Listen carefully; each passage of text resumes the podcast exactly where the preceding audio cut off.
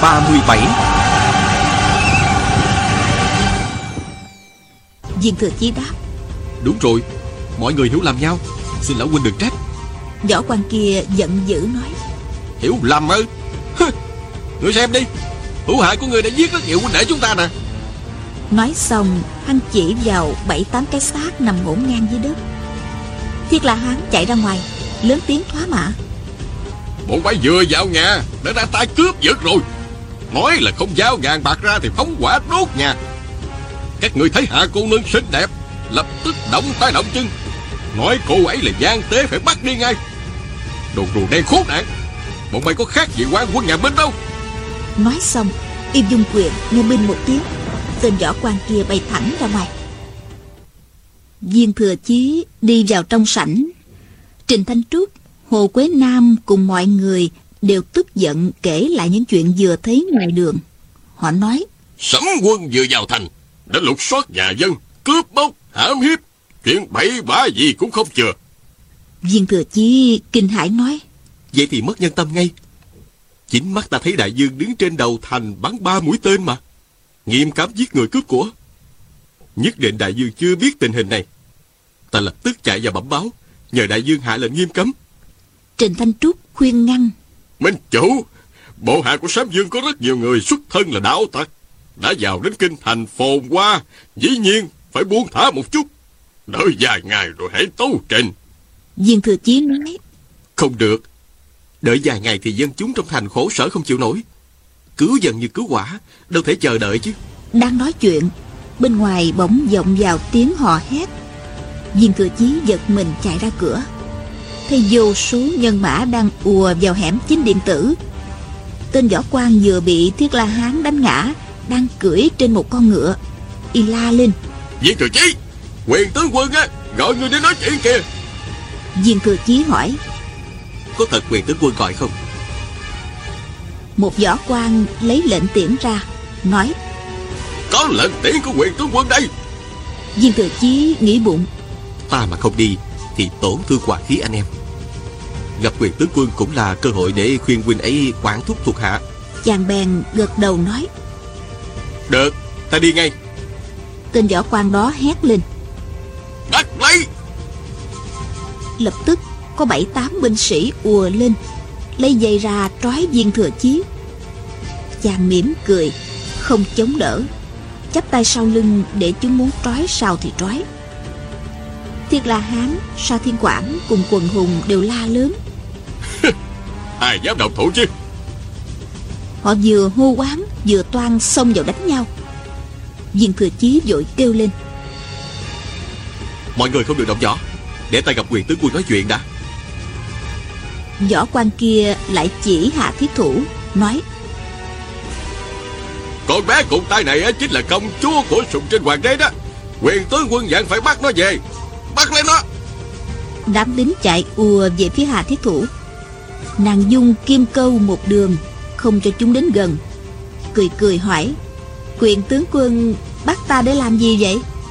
Tên võ quan đáp Phá được Bắc Kinh công lao của quyền tướng quân là số một. Công chúa của Sùng Trinh Dĩ nhiên phải để quyền tướng quân hưởng thụ rồi. Người ngoan ngoãn mà theo về đi. Sau này phú quý cả đời á, dùng không hết. Hà Thiết Thủ mỉm cười nói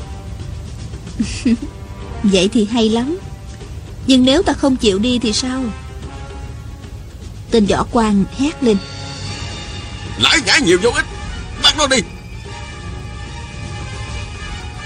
Hà Thiết Thủ la lên. Sư phụ à Quyền tướng quân muốn bắt muội về làm vợ bé.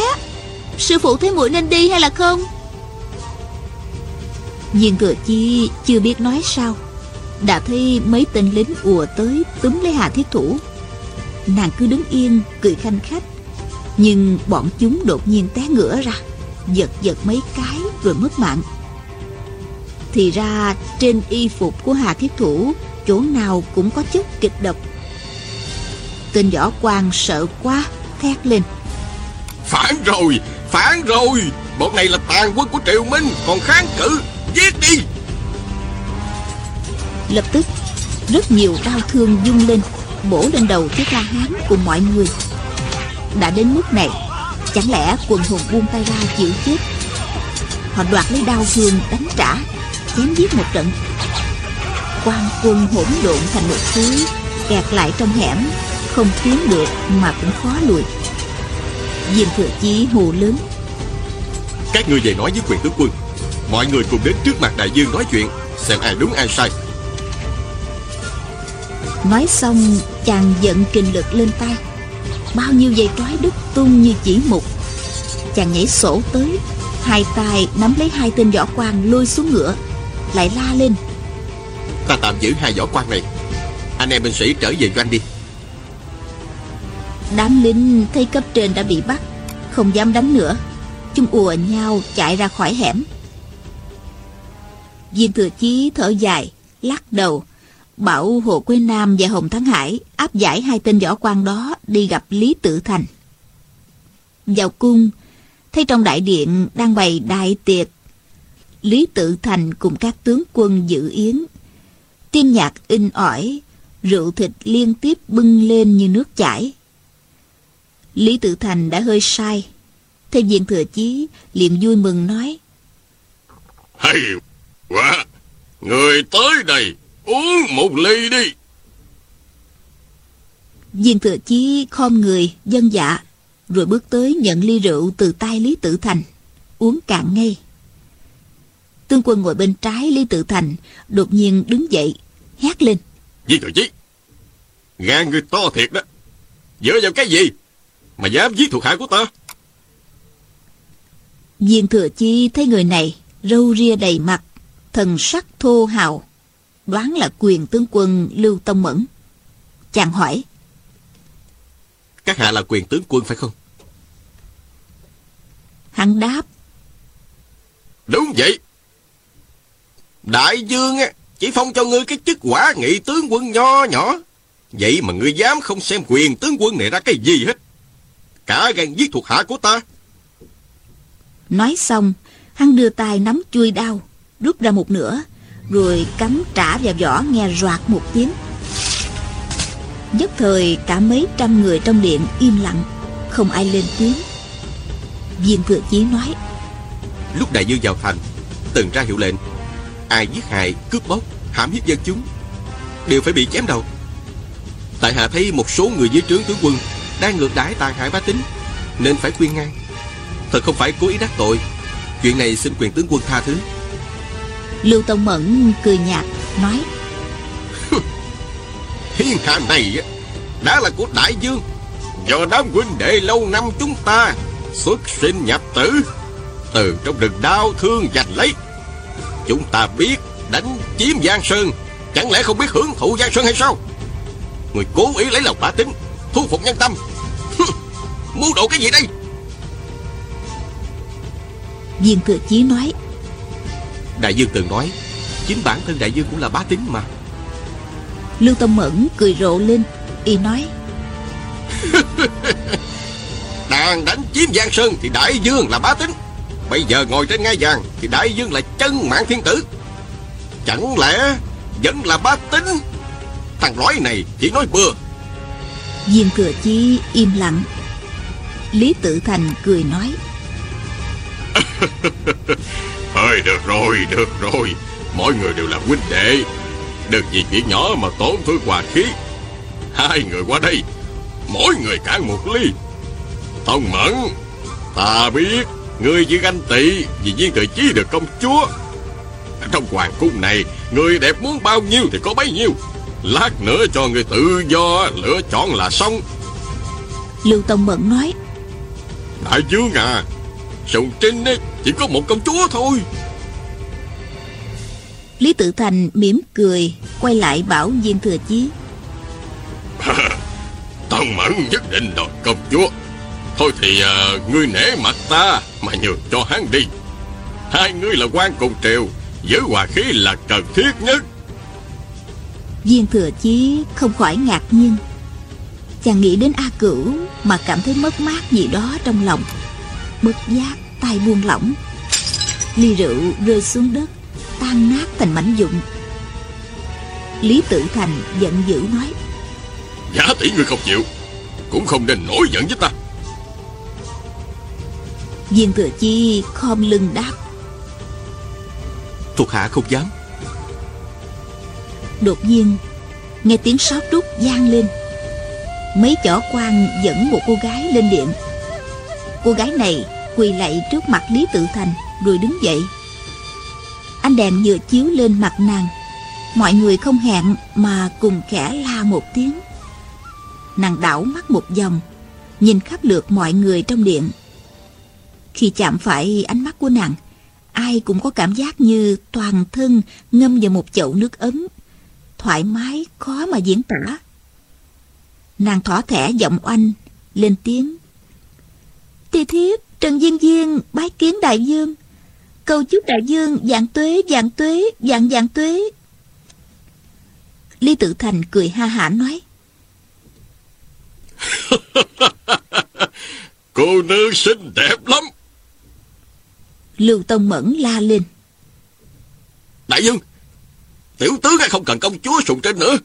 Đại dương ban cho người đẹp này Cho tiểu tướng đi.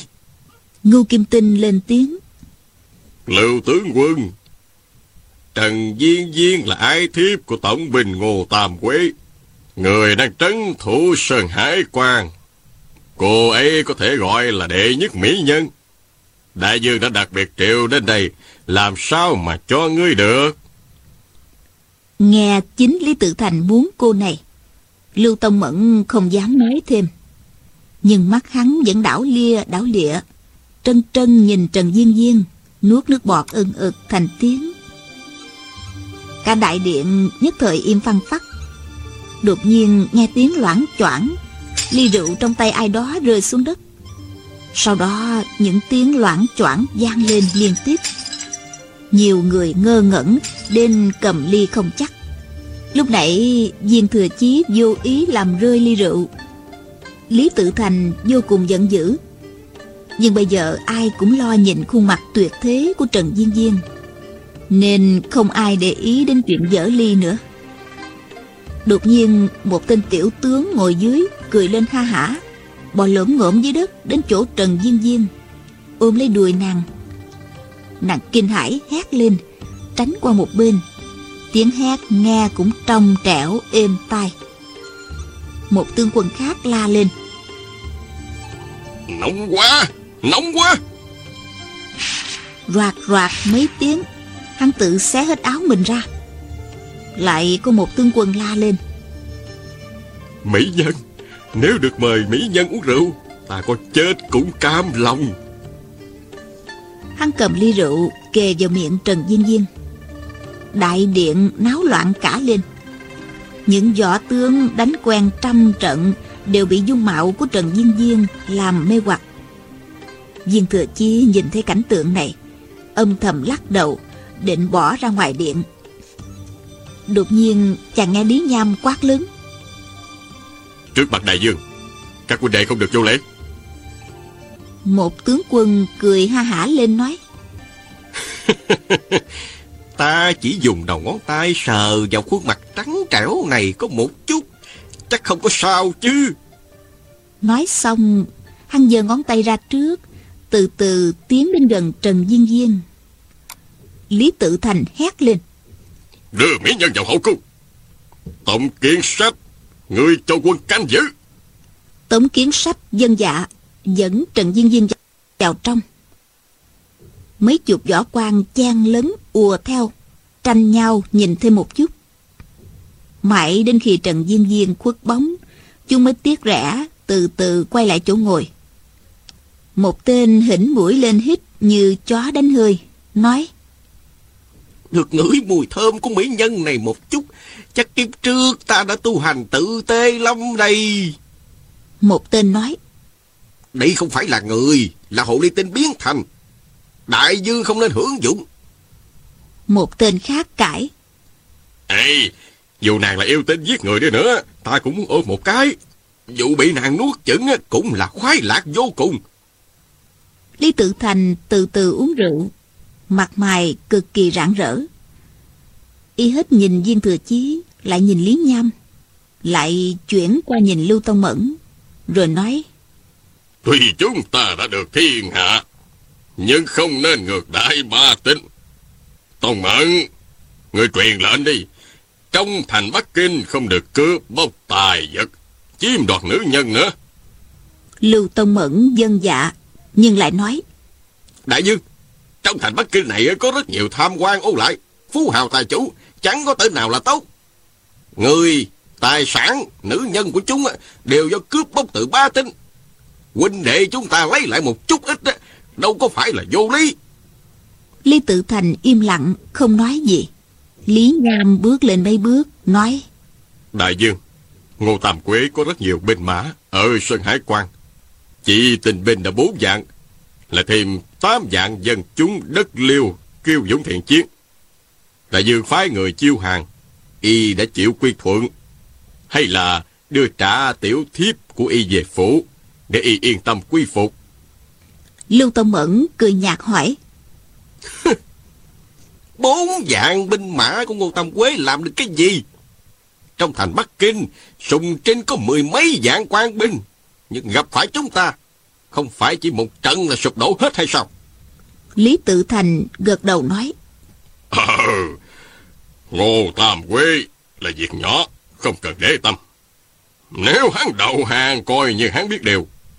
Nếu không, á chúng ta chỉ đưa tay là bắt được. Chẳng lẽ Ngô Tam Quế lợi hại hơn Tôn Truyền Đình, Chu Ngộ Cát hay sao? Lý Nham lại nói. Đại Dương, tuy đã được Bắc Kinh, nhưng Giang Nam vẫn chưa ổn. Lý Tự Thành xua tay nói. Hey, mọi người cứ uống rượu đi, đây không phải là lúc bàn quốc gia đại sự nữa. Lý Nham đành dân dạ, lùi xuống, ngồi bên viên thừa chí. Y dặn nhỏ. Mọi chuyện phải cẩn thận đó, đề phòng quyền tướng quân gia hại. Viên thừa chí khẽ gật đầu. Lý Tự Thành uống thêm mấy ly, rồi y hô lớn. Mọi người giải tán đi thôi. y dung chân, hất đổ cái bàn, quay lưng đi vào nội cung. Bọn tướng quân ồn ào một chút rồi giải tán. Rất nhiều người ngoác mồm ca tụng Trần Diên Diên hấp dẫn. Trong ngoài cửa cung, nghe toàn những câu nói dơ bẩn thô tục. Diêm Thừa Chí theo Ly Nham ra khỏi điện Tới cửa cung thì gặp Hồ Quế Nam và Hồng Thắng Hải. Chàng bảo họ thả hai tên võ quan ra. Bốn người vừa rẽ qua đường khác, Đã thấy mấy chục sấm quân Đang cướp bóc một tòa nhà lớn, Kéo hai nữ nhân trẻ tuổi ra ngoài. Hai cô gái chỉ biết kêu khóc, Giãy giụa. Lý Nham cả giận, Bảo thuộc hạ của mình bắt về tra hỏi. Sấm quân nhận ra chế tướng quân Cùng la lên một tiếng, Dứt tài vật và nữ nhân lại, Quay lưng chạy trốn. Dọc đường, Chỗ nào cũng nghe tiếng sấm quân reo hò, Bá tính đều khóc. Từ đường cái đến hẻm nhỏ, Chỗ nào cũng thấy sấm quân chạy tới chạy lui. Tên thì mang giác của cải, Tên thì lôi kéo nữ nhân. Ly nhàm thấy không thể cấm đoán nổi, không thể bắt hết nổi, chỉ biết thở dài viên thừa chí vẫn hy vọng lý tự thành chiếm được thiên hạ để thấy cảnh thanh bình, bá tính an cư lạc nghiệp. Nhưng hôm nay, chàng đã thấy hành động của lý tự thành và bọn lưu tông mẫn, ngô kim tinh, lại thấy sấm quần cướp bóc lung tung trong kinh thành. So với thời sùng trinh trị vì còn tàn bạo, ghê gớm hơn nhiều. Tâm lòng nhiệt quyết của chàng Tức thì nguội lạnh. Cứ đi mấy bước Lại thấy dưới đất có thi thể ngổn ngang Viên thừa chi thấy xác hai bé gái Không mặc quần áo Trong người vẫn còn chảy máu. Chàng không nhẫn nại được nữa Nắm chặt lấy tay Lý Nham mà nói. Đại ca Đại ca từng nói sấm dương vì dân chúng mà giải oan Vì dân chúng mà trút giận. Là như thế này sao? Nói xong Chàng ngồi bệt xuống đất Khóc tấm tức Bản thân Ly Nham cũng bi phẫn đến cùng cực Nói Bây giờ ta đi gặp đại dương ngay. Xin đại dương hạ lệnh nghiêm cấm cướp bóc. Y kéo viên thừa chí dậy Quay lại hoàng cung Bảo bọn vệ sĩ. Ta có việc gấp Cầu kiến sấm dương. Vệ sĩ vào trong bẩm báo Lát sau trở ra nói Chế tướng quân Đại dương đã ngủ rồi. Không ai dám làm kinh động Xin tướng quân sáng mai hãy đến? Ly Nham nói. Ta đã theo đại dương rất nhiều năm. Khi có việc cầu kiến Thì đại dương dù đêm khuya Cũng nhất định tiếp kiến. Ngươi vào mà báo lại đi. Vệ sĩ lại chạy vào. Lát sau hắn ra Mặt đầy vẻ kinh hoàng run rẩy nói. Đại dương nổi giận rồi. Nói tiểu nhân mà làm nhảm nữa Là tức chặt đầu liền. Lý Nham nói Được. Vậy ta chờ ở đây. Đợi đại dương thức giấc rồi gặp. Y quay lại bảo viên thừa chí. Huynh đệ Huynh đệ về nghỉ trước đi. Viên thừa chí đáp. Đệ ở đây với đại ca. Chàng bảo Hồ Quế Nam cùng Hồng Thắng Hải về trước để Thanh Thanh khỏi lo lắng. Hai người đã ngồi trên bậc cấp phía trước cung. Đợi đến sáng rõ mới thấy một vệ sĩ từ nội cung ra, nói Đại dương triệu kiến Hai người theo vào một gian phòng, rồi vệ sĩ ra ngoài. Đợi thêm hai giờ nữa, sắp đến giờ ngọ mà Lý Tự Thành vẫn không ra gặp. Hai người nhìn nhau sốt ruột, ai cũng lo lắng vô cùng. Lại thêm nửa giờ, mới có một vệ sĩ chạy vào gọi Lý Nham và Viên Thừa Chí. Chế tướng quân Quả nhị tướng quân Hoàng thượng mời hai vị đến điện Kim Loan Để thương thảo đại sự Lý Nham và Viên Thừa Chí theo vệ sĩ đó qua hai khoảng sân. Lại đi hết một hành lang rất dài. Thấy chỗ nào cũng có quân lính cầm vũ khí đứng canh. Chúng nhận ra Lý Nham nên không hỏi gì. Có tên còn cung kính thi lễ. Hai người đến gần một tòa điện nhỏ. Nghe từ trong vọng ra thanh âm giận dữ của Lý Tự Thành. Bắt bọn quan lại triều minh về đánh đập cho chúng nôn vàng bạc ra. Dĩ nhiên là chuyện phải làm. Xưa kia bọn phú hào hiếp đáp người nghèo giả mang biết mấy. Phải ép chúng trả lại chứ. Chẳng qua là trả chút ít thù xưa Giết người thường hẳn. Nợ tiền trả tiền Nợ máu trả máu. Có gì là không nên không phải? Đến cuối câu đã chuyển sang giọng quát tháo, pha thêm những tiếng binh binh không dứt. Hình như Lý Tự Thành đang dung quyền đánh xuống mặt bằng. Ly Nham và Viên Thừa Chí vào trong. Thì đây là một tòa điện rất lớn, nhưng có phần âm u. Bốn phía phải thắp những ngọn nến rất lớn. Lý Tự Thành ngồi trên một cái ghế lớn, bọc vải vàng đặt ngay chính giữa. Sắc mặt đầy vẻ giận dữ, không ngớt đập bàn.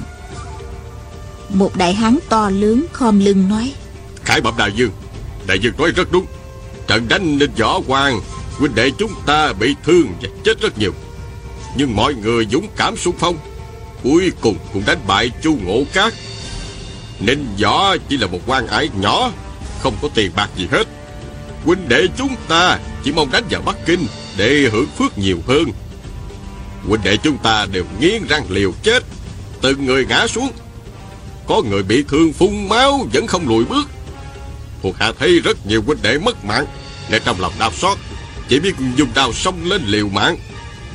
Hoàng thượng đại dương, Chúng ta chiếm được một thành trì, Phải nghỉ ngơi bốn năm ngày, Cho anh em hưởng lạc, Tìm bọn cẩu quan tài chủ trả thù. Bọn cẩu quan tài chủ đó Chèn ép chúng ta đâu có ích Giành giật vợ con chúng ta đâu có ích Đại dương, Chúng ta đến đây là để trả thù. Vậy mà trước đây đại dương đã hạ quân lệnh, Không cho huynh đệ thoải mái ở Bắc Kinh. Cướp báo gian dâm Thì giết gì gì đó. Hoàng thượng đại dương Thuộc hạ là đồ vô dụng. Nếu thật sự như vậy, Thì thuộc hạ không có cách gì chỉ huy được nữa. Không có huynh đệ nào nghe lệnh thuộc hạ nữa. Nếu thuộc hạ nói là ai cướp bóc gian dâm phải giết, Thì các huynh đệ sẽ thoá mạ thuộc hạ ngay. Con bà thằng Cao Tất Chính, Tổ tông 18 đợi thằng Cao Tất Chính Lý Tự Thành bỗng cười ha hả rồi nói. Thế ra biểu đệ muốn nói cho ta câu này E rằng ta chưa hạ lệnh. Trong lòng ngươi đã chửi con bà thằng Lý Tự Thành rồi. Cao Tức Chính nói. Hoàng thượng Đại Dương là huynh trưởng. Thuộc hạ đâu dám vô lễ. Mẹ của Đại Dương cũng như mẹ của thuộc hạ Trước sau thuộc hạ vẫn nghe lệnh hoàng thượng đại dương. Gặp lửa thì nhảy vào lửa, gặp nước thì nhảy vào nước. Có gì hoàng thượng đại dương cứ nói thẳng. Một người ra vẻ quan văn, bước lên một bước, giọng dạc nói. Cao tướng quân, hoàng thượng đã ngồi trên long ỷ Chúng ta phải gọi là hoàng thượng hoặc bệ hạ. Không nên gọi là hoàng thượng đại dương gì gì nữa. Lý Tự Thành mỉm cười nói. Dụ thượng du rất biết làm quan. Nhớ tới quy luật này. Từ nay về sau, mọi người cứ thế mà gọi. Bốn năm chục người trong điện đồng thanh hô lớn. Hoàng thượng giảng tuế. Lý Nham và Viên Thừa Chí cũng hô theo. Lý Tự Thành cười nói. Viên Thừa Chí, gã vụ thượng du này từng là ngự sử trong triều sùng trinh. Là nhất điện chi thần với cha người đó. Y hiểu chuyện phải trái, đã đầu hàng ta trước. Ta đã phong cho y làm thượng thư, là hoàng lớn lắm rồi. Triều đình đại thuận chúng ta từ nay về sau, cần phong tước gì, cần làm việc gì, y sẽ trình tấu đàng hoàng. Viên thừa chí đáp. Dân, hoàng thượng hợp lẽ trời thuận lòng người, dĩ nhiên dân chúng khắp thiên hạ đều ủng hộ. Lý Tự Thành lớn tiếng nói. Vừa rồi cao tướng quân nói rất có lý. Chúng ta không sợ các huynh đệ chửi mẹ mình, chỉ sợ họ nản lòng, đánh trận không chịu liều mạng. Bây giờ còn một nửa giang sơn chưa dẹp yên, lại phải đối phó với quân mãn thanh ngoài quan ải. Một người mặc quần áo màu xanh, thân hình vừa cao vừa ốm, bước lên một bước rồi nói. Đại dương, các huynh đệ đánh trận không chịu ra sức, chuyện đó chưa phải là quan trọng nhất. Đại dương đâu có muốn huynh đệ liều mạng để đại dương ngồi trên long ỷ Chỉ vì các huynh đệ khổ sở quá, học sống nổi, nên mới tụ hợp nhau giết quan tạo phản. Người nào cũng coi như mình không còn mạng nữa. Cũng không phải chúng ta giết quan tạo phản vì tham tiền bạc hay những cô nương trẻ tuổi. Chúng ta bị bọn tham quan tài chủ ép đến mức không sống nổi, nên mới liều mạng như thế này. Các vị huynh đệ, có đúng như vậy không? Mười mấy tướng quân cùng lên tiếng. Đoạn Thế Dương nói hay lắm. Chúng ta không sống nổi, nên không thể không tạo phản. Lý Tự Thành cũng nói. Quách huynh đệ, đặc biệt nói chuyện. Theo huynh đệ thì chúng ta phải làm sao? Hang tử cao ốm đó, tên là Quách Dưỡng Thành. Biệt hiệu là Loạn Thế Dương, là một chủ soái tả giáp ngũ doanh. Y gia nhập quân đội Lý Tự Thành chưa lâu, không thể gọi là huynh đệ cũ, nhưng có mấy dạng thuộc hạ dũng cảm thiện chiến, nên Lý Tự Thành buộc phải tôn trọng. Quách Dưỡng Thành nói, Đại Dương, thuộc hạ chỉ biết nghe hiệu lệnh của Đại Dương, chỉ huy huynh đệ đánh bọn quan quân, còn đại sự thiên hạ thì không sao hiểu được. Lý Tự Thành nói, Năm vị chủ soi của tả giáp ngũ doanh đều có tri có dũng, kiên thực bất phàm. Lão hồi hồi, tả kim dương, giáp lý nhãn, tranh thế dương và quách huynh đệ đã biết dẫn binh lại biết an dân. Ngưu kim tinh, cái đó gọi là xuất tướng nhập tướng gì gì đó, đủ tài làm tể tướng cả. Có đúng như vậy không? Ngưu Kim Tinh là một người ra dáng thư sinh. Khom người đáp. Đúng là năm vị vũ soái đều có tài xuất tướng nhập tướng. Ngũ dương quy phục hoàng thượng, đó là phước của hoàng thượng, mà cũng là phước của ngũ dương. Đây gọi là minh chúa công thần, dựa vào nhau, soi sáng lẫn nhau. Dụ thượng du lại nói. Cai tấu hoàng thượng, cách xưng hô ngũ dương là để hiệu triệu thảo mãn anh hùng. Trong lúc di quan tạo phản, từ nay về sau phải thay đổi chút ít.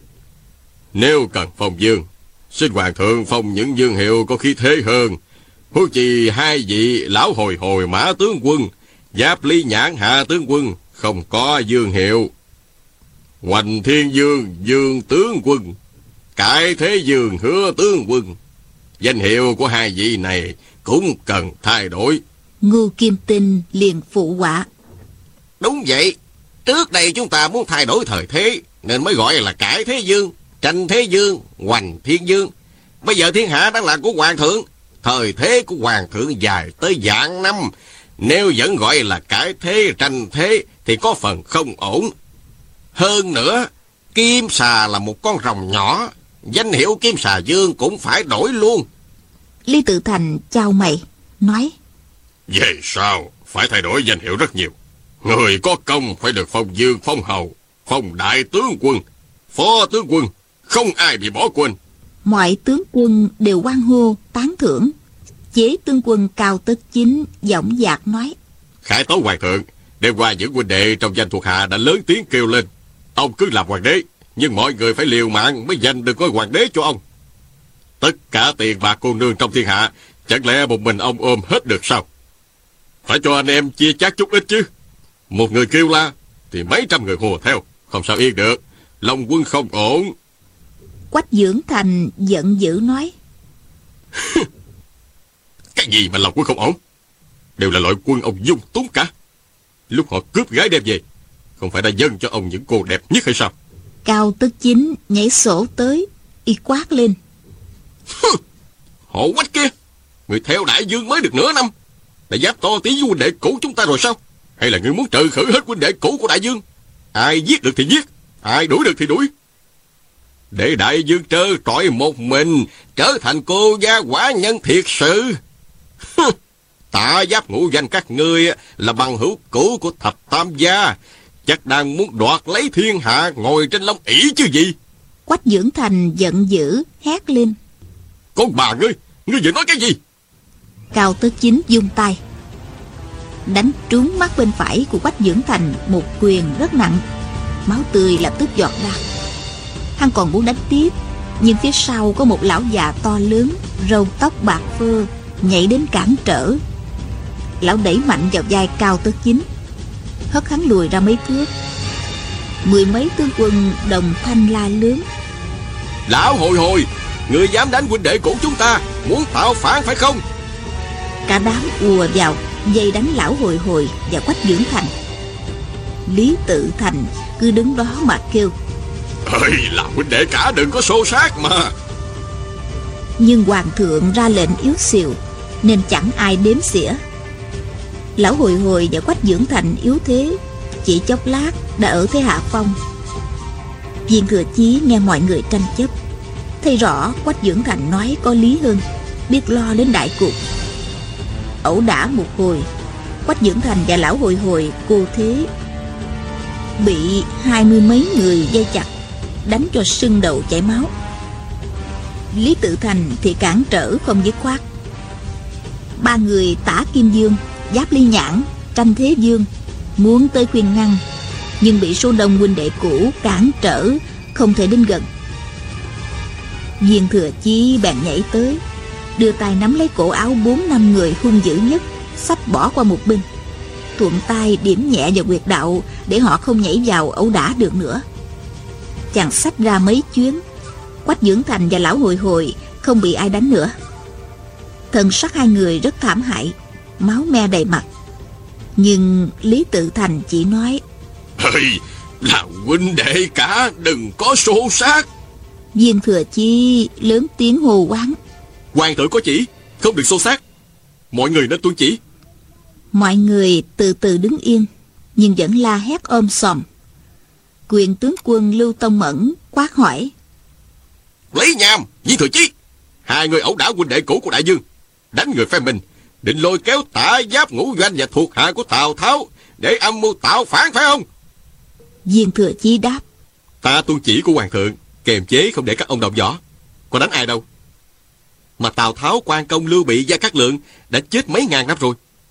Còn thuộc hạ gì nữa? Làm sao ta lôi kéo chứ? Lưu Tướng Quân, hình như ông nói chuyện hơi hồ đồ đó. Lưu Tông Mẫn giận dữ nói. Hồ đồ cái gì? Chẳng lẽ lão hồi hồi mã thủ ưng không phải là hảo bằng hữu của Tào Tháo Lai Nhữ Tài sao? Lão hồi hồi, người tự nói đi. Người đánh bằng hữu của Đại Dương, xem thường huynh đệ cũ chúng ta. Có phải muốn trả thù cho La Nhữ Tài Xét lại vụ án đó hay không Trên mặt lão hồi hồi Máu tươi vẫn nhỏ từng giọt xuống áo Lão chỉ vào mặt mình Nói Lưu tướng quân Nhìn thử đi Ta đánh huynh đệ cũ của Đại Dương Hay huynh đệ cũ của Đại Dương đánh ta Chúng ta cùng với trứ Đại Dương giết quan tạo phản Đồng tâm hiệp lực Sao ông lại phân chia huynh đệ cũ huynh đệ mới gì gì đó chứ? Hả chẳng phải là mất nhân tâm? Vừa rồi, nếu không nhờ viên huynh đệ kéo những người đánh ta ra ngoài, ta đã bị các huynh đệ cũ đánh chết rồi. Lão quay đầu lại, nói với Lý Tự Thành. Đại Dương, Đại Dương nói đi. Ta là bằng hữu của La Nhữ Tài thật, nhưng ta có làm gì mờ ám không? Có lần La Nhữ Tài đầu hàng Hùng Giang Sáng, con bà nó mất hết thể diện, nên ta đã tuyệt giao với hắn. Gặp phải quân của hắn là ta chết sống đánh ngay. Có nương tay chút nào đâu. Sau này hắn quay về tới trương Hiến Trung, ta mới tiếp tục đi lại với hắn. Mấy năm trước, hắn trở về quý phục đại dương, không phải nhờ ta lôi kéo hay sao? Đại dương từng phong hắn là đại thiên phủ dân oai đức đại tướng quân. Nghe rất hay.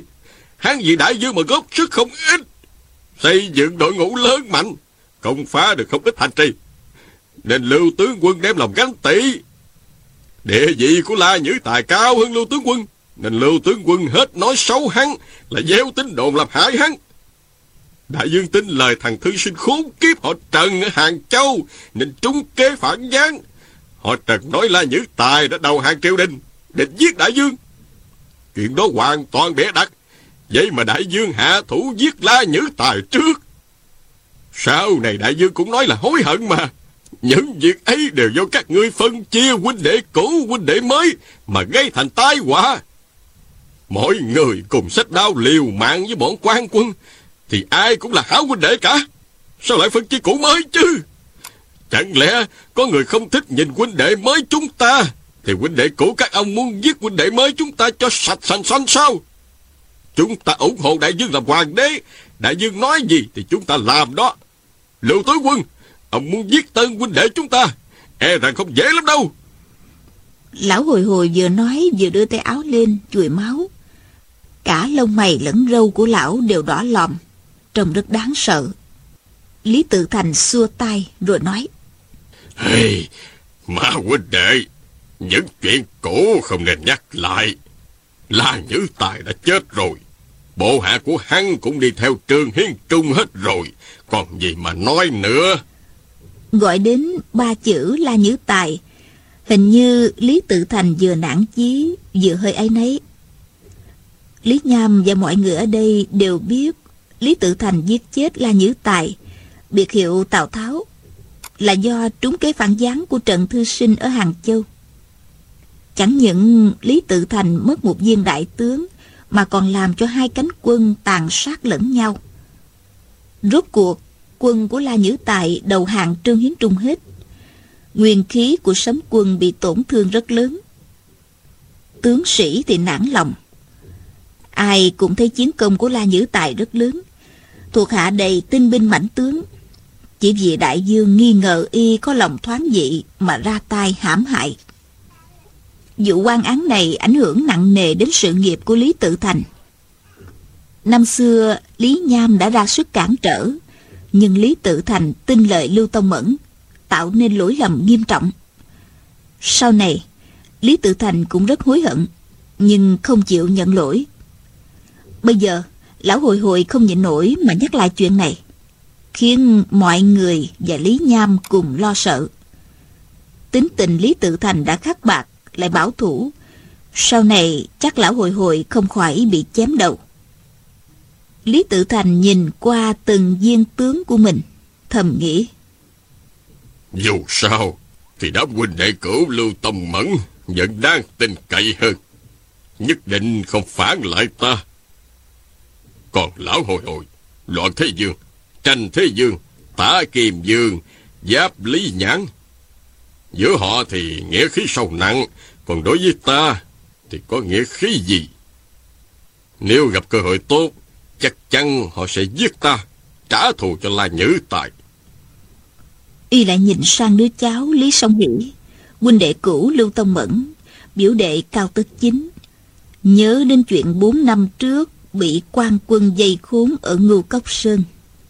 Lúc đó, quan quân dây khốn khắp bốn phường Tam Hương. Đã mấy lần đột kích mà không thoát khỏi dòng dây. Ta không làm gì được, định thắt cổ tự tử để khỏi lọt vào tay chúng. Thì song hỷ hết sức ngăn cản rồi nói. Cứ liều mạng đánh một trận đi. Dù bị giết, cũng bắt mấy đứa chết theo. Rất nhiều thuộc hạ của ta đã ra ngoài đầu hàng.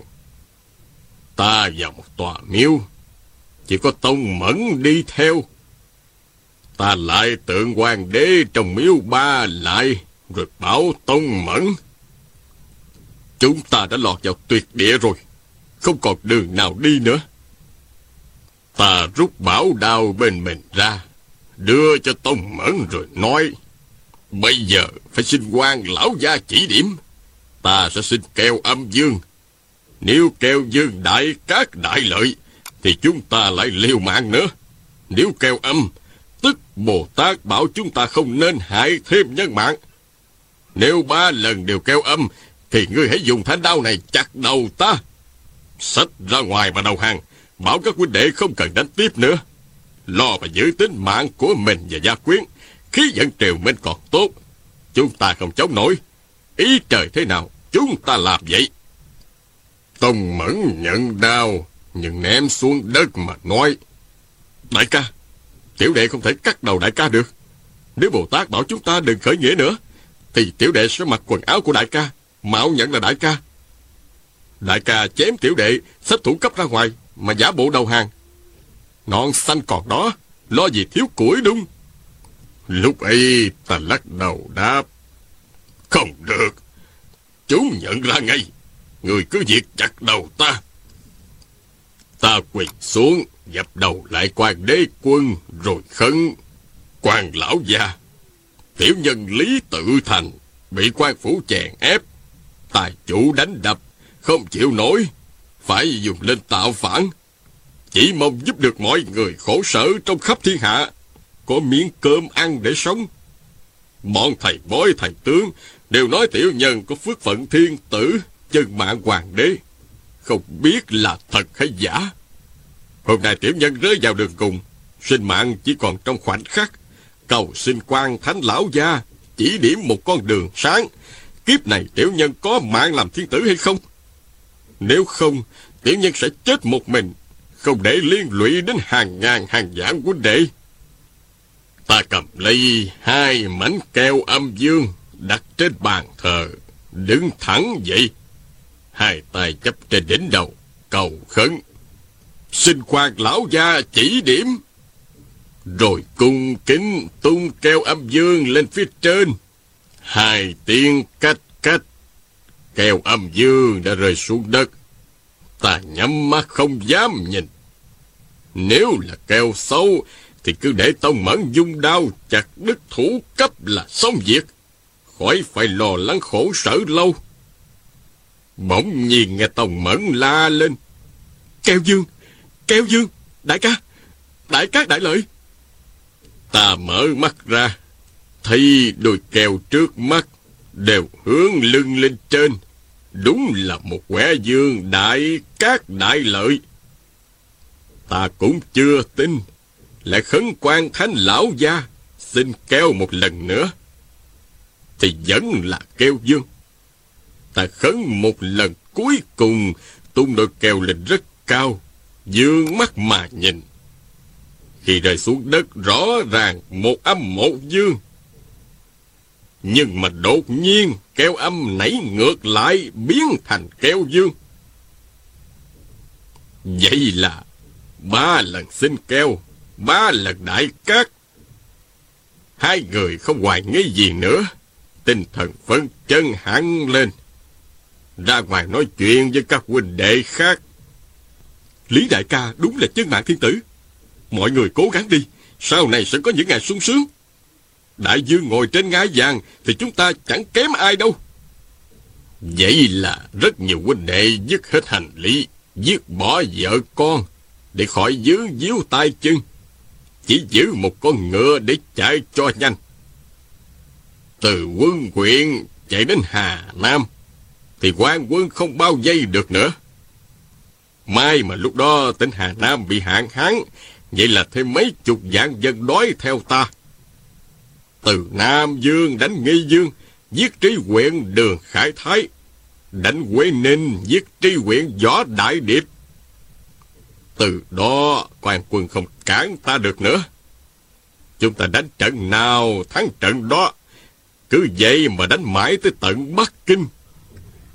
Lý Tự Thành ngồi trên long ỷ, Nhớ lại ngày trước Xin quẻ âm dương trong miếu quan thánh đế quân, Không khỏi rùng mình Toát mồ hôi lạnh Y lại nghĩ nếu hôm đó bên cạnh ta Không phải là huynh đệ cũ Lưu Tông Mẫn Mà là bọn lão hồi hồi tả kim dương Giáp lý nhãn này Thì bất luận ta gieo được quẻ dương đại các đại lợi Hay quẻ âm đại hung đại xú Nhất định chúng sẽ chém lấy thủ cấp của ta để ra đầu hàng, vừa bảo đảm tính mạng, vừa có công danh phú quý.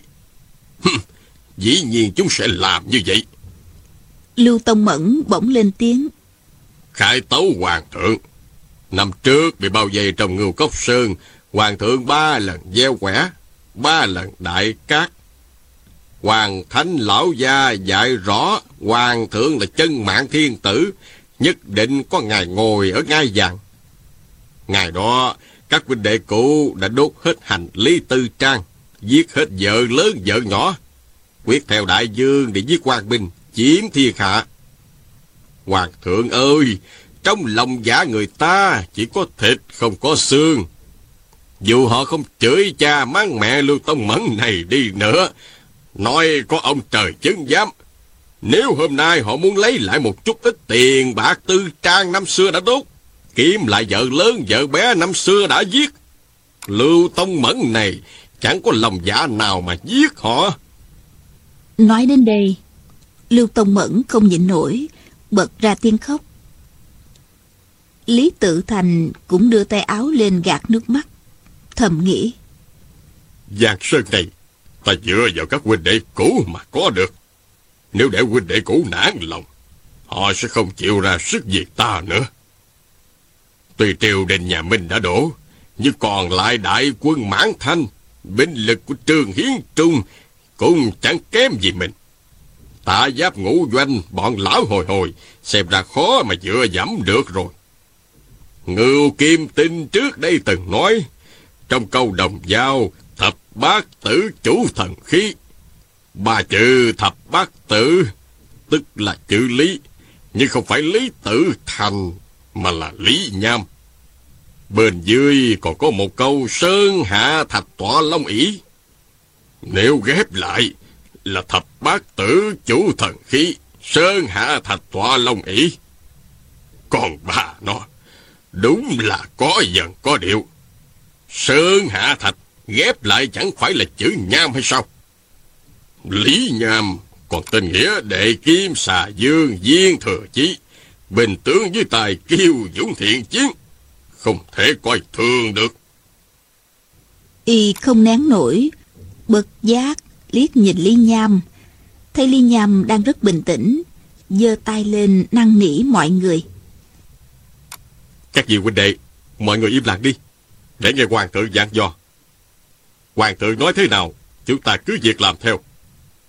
Nói tóm lại thì chúng ta đều là hảo huynh đệ phải đồng tâm nhất trí đối phó với người ngoài. Tuyệt đối đừng để gà nhà bôi mặt đá nhau. Lý Tự Thành lập tức nổi giận, thầm nghĩ. Tuyệt đối đừng để gà nhà bụi mặt đá nhau. Người dám chửi ta giết nhầm la nhữ tài ư. Hẳn vô lễ với ta, thầm tính kế giết ta. Người đâu phải không biết. Giả tỷ lão già không ra tay trước, mà la nhữ tài ra tay trước thì chắc Lý Nham ngươi lại trả thù cho ta. Không sai, ngươi đầy quỷ kế, sẽ mượn cớ trả thù cho ta mà thống lĩnh các huynh đệ đi giết La Nhữ Tài. Vậy là Sơn Hạ Thạch Tọa Long ỷ Nghĩ tới đó, y la lớn. Viên Thừa Chí, ra ngoài đi. Ngươi là người mới, không được đánh các huynh đệ cũ, đã nghe chưa? Viên Thừa Chí muốn cãi, Thuộc hạ không đánh huynh đệ cũ Nhưng chàng thấy Lý Nham liếc mình một cái Hất cầm hướng ra ngoài. Lập tức hiểu ý Bèn lớn tiếng dân dạ. Tuân chỉ hoàng thượng Thuộc hạ xin cáo lui. Chàng quay người ra khỏi điện. Lý Nham cũng khom lưng nói. Thuộc hạ cũng xin cáo lui. Lão hồi hồi, giáp ly nhãn, tả kim dương, loạn thế dương, tranh thế dương đều nghĩ. Nếu như cứ tiếp tục tranh chấp nữa, chỉ tổ bị đám huynh đệ cũ làm thịt mà thôi. Họ đang muốn cáo biệt ra ngoài. Bỗng thấy một đại tướng, thân hình tầm thước, bước lên hai bước. Rồi khom người nói. Xin hoàng thượng hạ chỉ. Bây giờ huynh đệ chúng ta phải làm sao mới phải? Lý Tự Thành hỏi lại. Cốc huynh đệ, theo ngươi thì phải làm sao? Tướng quân này tên là Cốc Đại Thành. Cung kính đáp. Thuộc hạ chỉ biết nghe lời quân thị của hoàng thượng, liều mạng đánh nhau. Hoàng thượng cứ chỉ bảo, thuộc hạ cứ vậy mà làm. Tranh Thế Dương Lưu Quy Hiểu nghĩ ngay. Cốc Đại Thành thiệt là linh lợi. Mình cũng phải nói mấy câu. Y lên tiếng. Cốc Đại ca nói rất đúng. Mọi người không nên tranh chấp nữa. Cứ nghe thánh chỉ của hoàng thượng mà làm. Phía sau có người khẽ nói. Không trả Trần Viên Viên cho Ngô Tam Quế. Thì những cô nương chúng ta bắt về cũng không trả được. Lưu Tông Mẫn lớn tiếng. Có gì thì cứ bước ra mà nói. Đồ nhút nhát. Đã chui ra sau. Làm con rùa rút đầu. Còn muốn đánh rắm thối hả? Đương nhiên người kia không dám mở miệng nữa. Nhất thời tòa đại điện im phăng phát. Lý Tự Thành nghĩ. Ta muốn dựa vào huynh đệ cũ thì không thể ràng buộc họ quá chặt chẽ. Nếu Trường Hiến Trung nói một câu, mọi người hãy theo ta. Ai cướp được kim ngân mỹ nữ thì cho người đó. Lý mộ nhất định không làm gì nữa. Không tới nửa ngày là mấy chục dạng thuộc hạ bỏ theo Trường Hiến trùng hết. Một mình ta đơn thương độc mã thì làm hoàng đế cái con khỉ gì chứ? Vẫn biết dùng túng cho thuộc hạ cướp bốc gian dâm là không đúng. Nhưng đã cởi trên lưng cọp rồi thì phải làm như vậy thôi. Trần Viên Viên như hoa như ngọc đang ở hậu cung. Ta nỡ lòng nào mà đem trả cho Ngô Tam Quế. Mà nếu có trả thì giữa đường cũng bị bọn Lưu Tông Mẫn, Cốc Đại Thành, Lão Hồi Hồi cướp lấy. Y bất giác thở dài, lên tiếng. Hey, mọi người giải tán đi thôi. Cực khổ bấy lâu rồi. Cũng nên có vài ngày thoải mái chứ. Khuyên được các huynh đệ nhẹ tay là tốt nhất. Nhưng nếu họ cứ phóng túng không nghe, thì đành chịu vậy. Mọi người đều là huynh đệ tốt, từng liều mạng vì nhau. Ai cũng là anh em ruột thịt. Làm sao ta giết họ được? Nói xong, y lắc đầu quậy quậy. Lão hồi hồi giống dạc nói. Đại dương nói sao thì mọi người làm vậy. Chuyện các huynh đệ cướp bóc tài vật nữ nhân coi như xong. Nhân lúc các vị tướng quân và các đại thần đều ở đây, chúng ta nên xét lại vụ oan oán của La Nhữ Tài đại ca một chút. Lý Tự Thành biến hẳn sắc mặt, trầm giọng hỏi. Xét lại thế nào? Giết ta đền mạng cho hắn sao? Tả Kim Dương hạ cẩm nói. Dĩ nhiên không phải như vậy. Hoàng thượng giết La Đại ca chỉ vì nghe tên thư sinh ma quỷ Trần Hoàng Trung nói bậy. Hắn nói La Đại ca đem hết ngựa chiến ra đóng dấu vào mông một chữ tả. Ý nói đầu hàng tả lương ngọc. Thiệt ra là La Đại ca có đem năm ngàn con ngựa trong quân ra đóng dấu. Nhưng vì kỵ binh chia thành năm đội là tiền, hậu, tả, trung, hữu. Nên đóng dấu vào ngựa năm chữ tiền, hậu, tả, trung, hữu để khỏi lộn xộn. Trần Hoàng Trung sai người dẫn mấy con ngựa trong đội tả quân đến cho đại dương xem. Dĩ nhiên, có dấu chữ tả. Đại dương tin lời hắn, nên mới phái người ám toán. Vậy là La Đại ca chết mà không biết tại sao mình chết. Nếu Đại Dương không tin, bọn thuộc hạ có thể dẫn bốn ngàn con ngựa đến đây. Một ngàn con đóng dấu chữ tiền, một ngàn con đóng dấu chữ hậu, một ngàn con đóng dấu chữ hữu, một ngàn con đóng dấu chữ trung. La Đại ca một giả trung thành, mất mạng hết sức quan uổng. Nói xong, Hạ Cẩm quay đầu ra gọi. Dẫn vào đây. Nghe tiếng gió ngựa lóc cốc, năm tên lính dẫn năm con ngựa vào điện. Trên mông mỗi con đều có đốt thành chữ, nhưng năm con là năm chữ phân biệt. Tiền, hậu, trung, tả hữu. Năm chữ to nhỏ bằng nhau, nét bút rất giống nhau. rõ ràng được đóng dấu cùng một thời kỳ. Bọn lính còn cầm theo năm miếng sắt. Những tướng quân trong điện đều chinh chiến lâu năm. Nhìn biết ngay đó là những con dấu để đóng vào mông ngựa. Những chữ trên năm con dấu đó chính là năm chữ tiền hậu tả trung hữu. Mặt Lý Tự Thành tím hẳn, nói khàn khàn. Mau bắt cái thằng súc sinh Trần Hoàng Trung đến đây. Chém ngàn đao giảng đao thành một đống tương cho ta. Trân trọng giới thiệu một thư viện bằng âm thanh trên Internet. Quý vị và các bạn thân mến, chúng ta vừa theo dõi phần 37 bộ truyện Bích Huyết Kiếm của nhà văn Kim Dung. Mời quý vị và các bạn theo dõi phần tiếp theo của bộ truyện này sẽ được phát sóng vào chương trình đọc truyện ngày mai. Mời góp ý cho chương trình, quý vị và các bạn hãy gửi vào hộp mail điện tử đọc truyện vovavonggmail.com. Đến đây thì nhóm thực hiện chương trình xin phép nói lời chào tạm biệt và hẹn gặp lại.